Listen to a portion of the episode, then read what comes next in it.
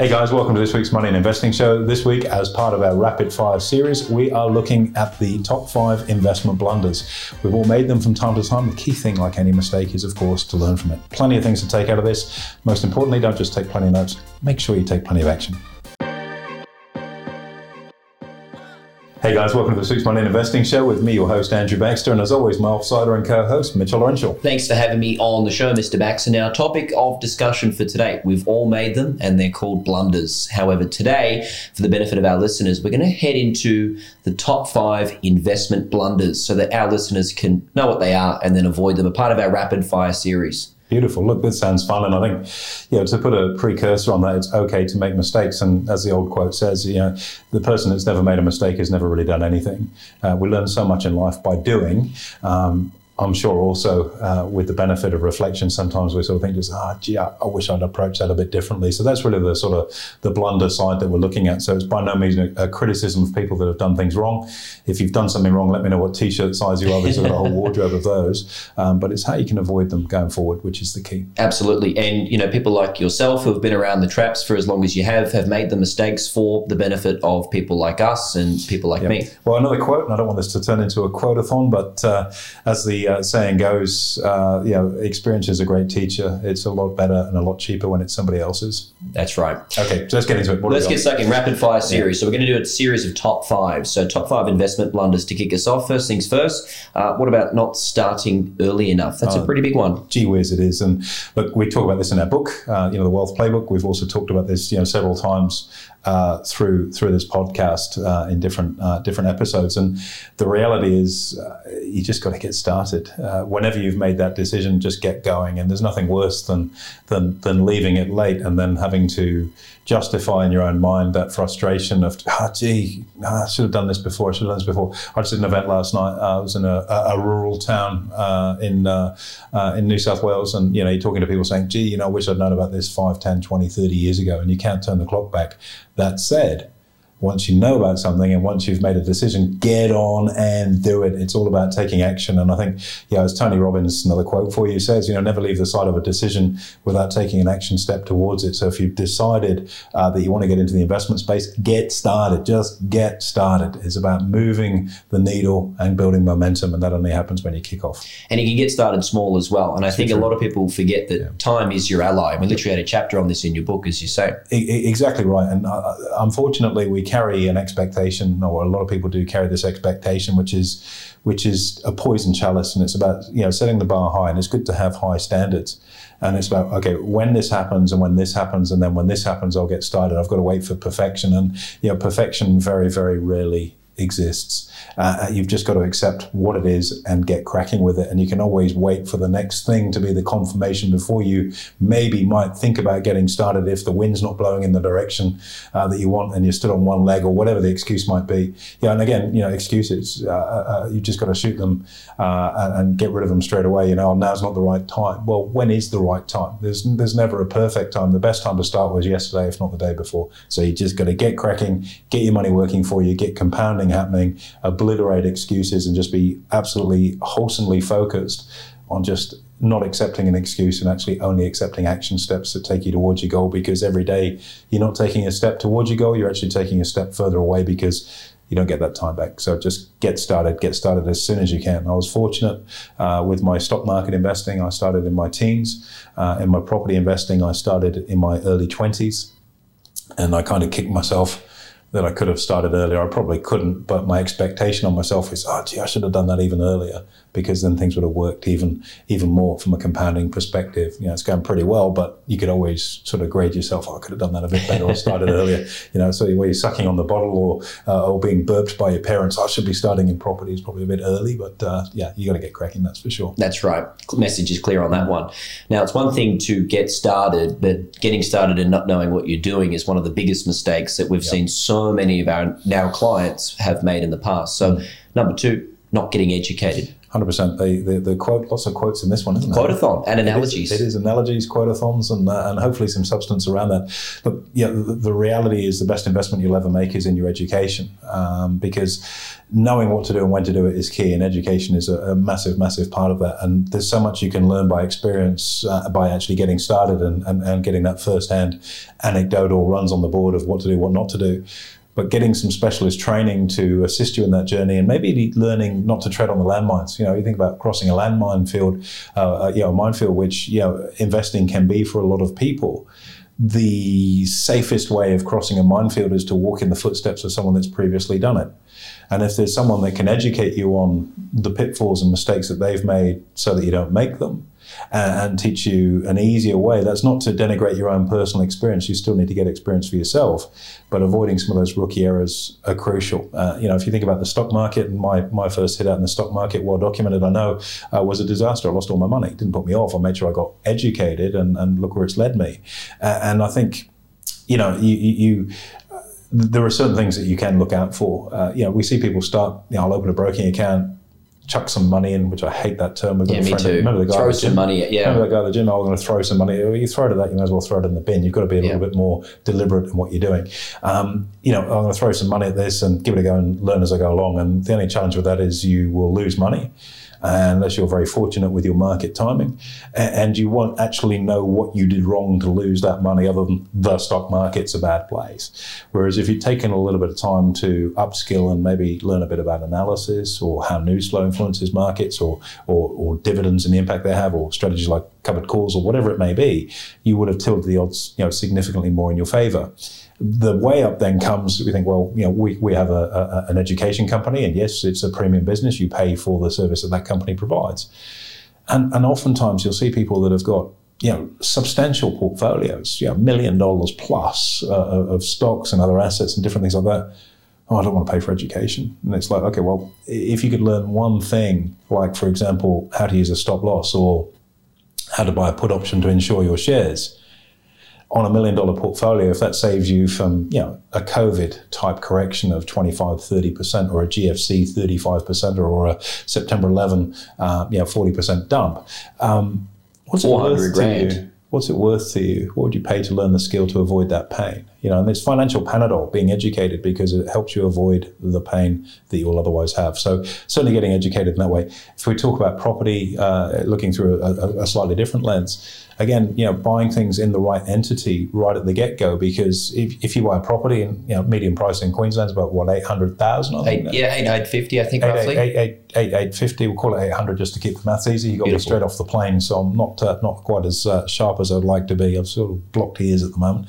Um, so eight hundred grand. Let's say there's stamp. Uh, let's say you decide this is in the wrong entity and I need to move it, and you've got to pay stamp duty on that eight hundred thousand. That's going to cost you what at two percent, sixteen grand of stamp duty. At least, yeah. Uh, if it's three percent, there's twenty four grand, depending on what state you're in. Um, and and you look at that and you go, well, okay, if I'd have maybe taken on board a couple of thousand dollars of advice, professional advice, or or education on how to make sure I buy my property the right way, versus paying stamp duty.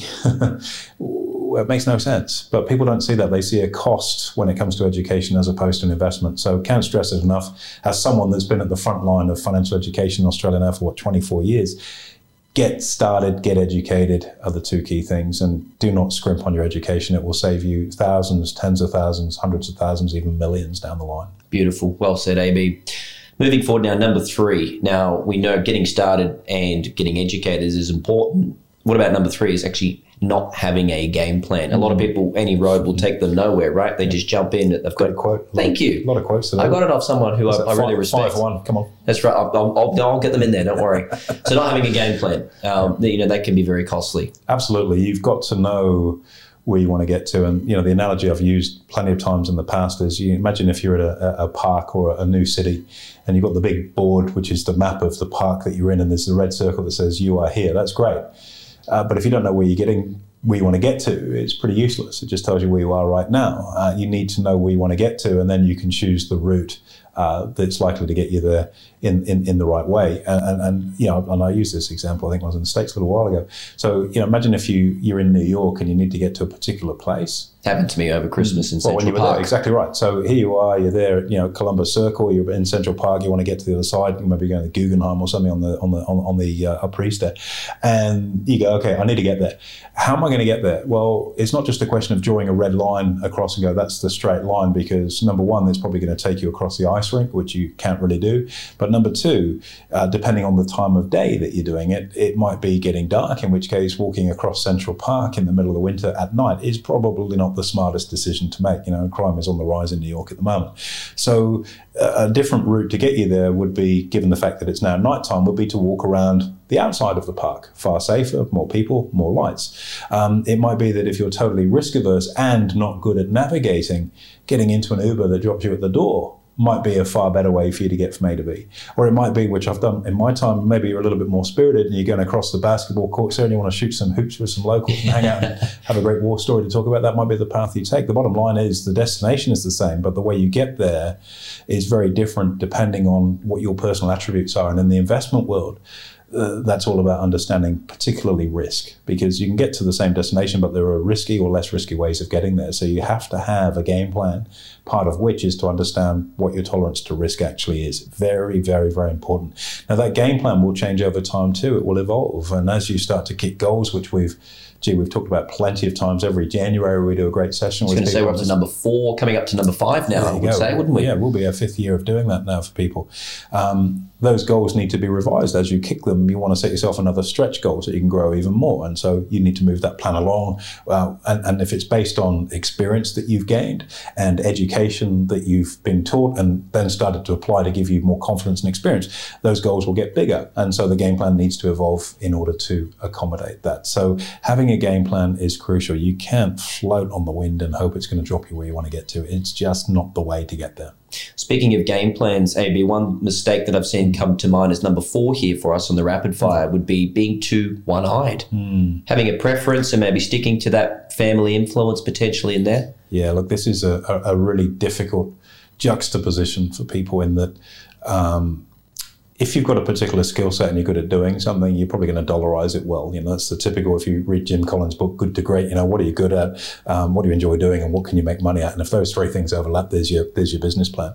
So that may lead you down a particular pathway. And as you say, that can sometimes be influenced by family or friends. That oh, we're a property family. That's the the, desti- uh, the, the the dynasty we've created. We've always done property. Yeah, or it could be stock market related, or it could be in today's world, you know, online e-com. It could be a whole raft of different things. So that's our thing, uh, and that can be very, very handy, and it's good to have that expertise. But it's also pretty important to um, to diversify to reduce risk. Now, I'm a big fan uh, uh, of saying if you you know stick to what you're good at, don't try and be a good all rounder, be an expert. That's how you make great money. So if I put that coach's hat on for a moment and say, look, if you want to make great money, stick to what you're an expert at because that's likely you know inch wide, mile deep. That's where you're going to make your dough. The flip side of that argument is that there are reasons from time to time that you do want to be able to diversify out of what you're doing.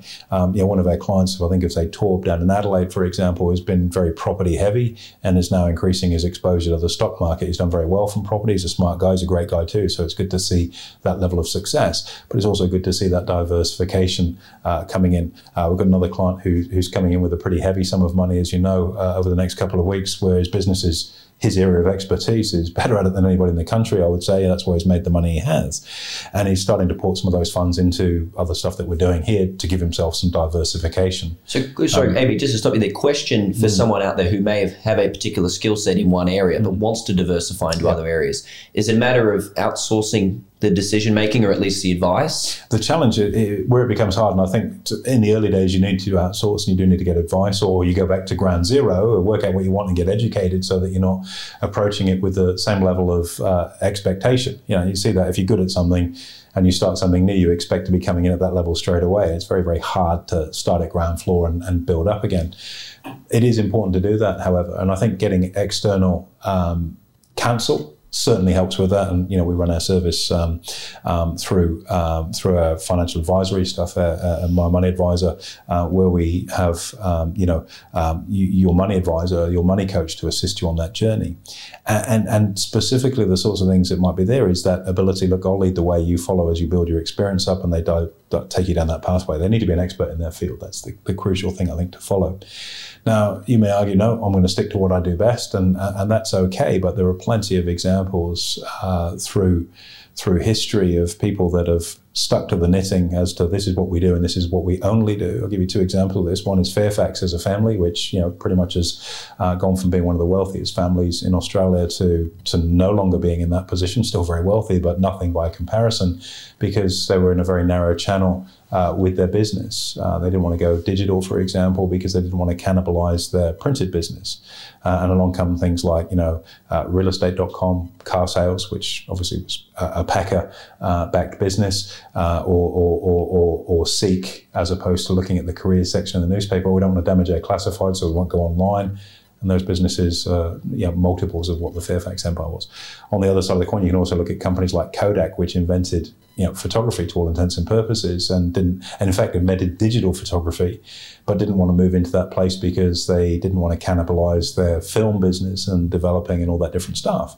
Uh, and, and, now it's effectively bank or was bankrupted. It's come out of that now, of course. So yeah, that's an example where you're doggedly in your channel and refuse to accept there are other things out there. So you do have to diversify your thinking and look for new opportunities to spread risk. And I think also from your own personal perspective to keep growing because you know another quote for you: take it to six one. Yeah, if you're not growing, you're dead. Absolutely, couldn't have said it better myself. Forward thinking, moving yeah. along, innovating is is very important. Hundred percent. Last one for you, AB, and this is, might be a little specific, although many people do make this mistake. We see this all the time. No money maintenance plan. What does that mean, and how do you avoid it?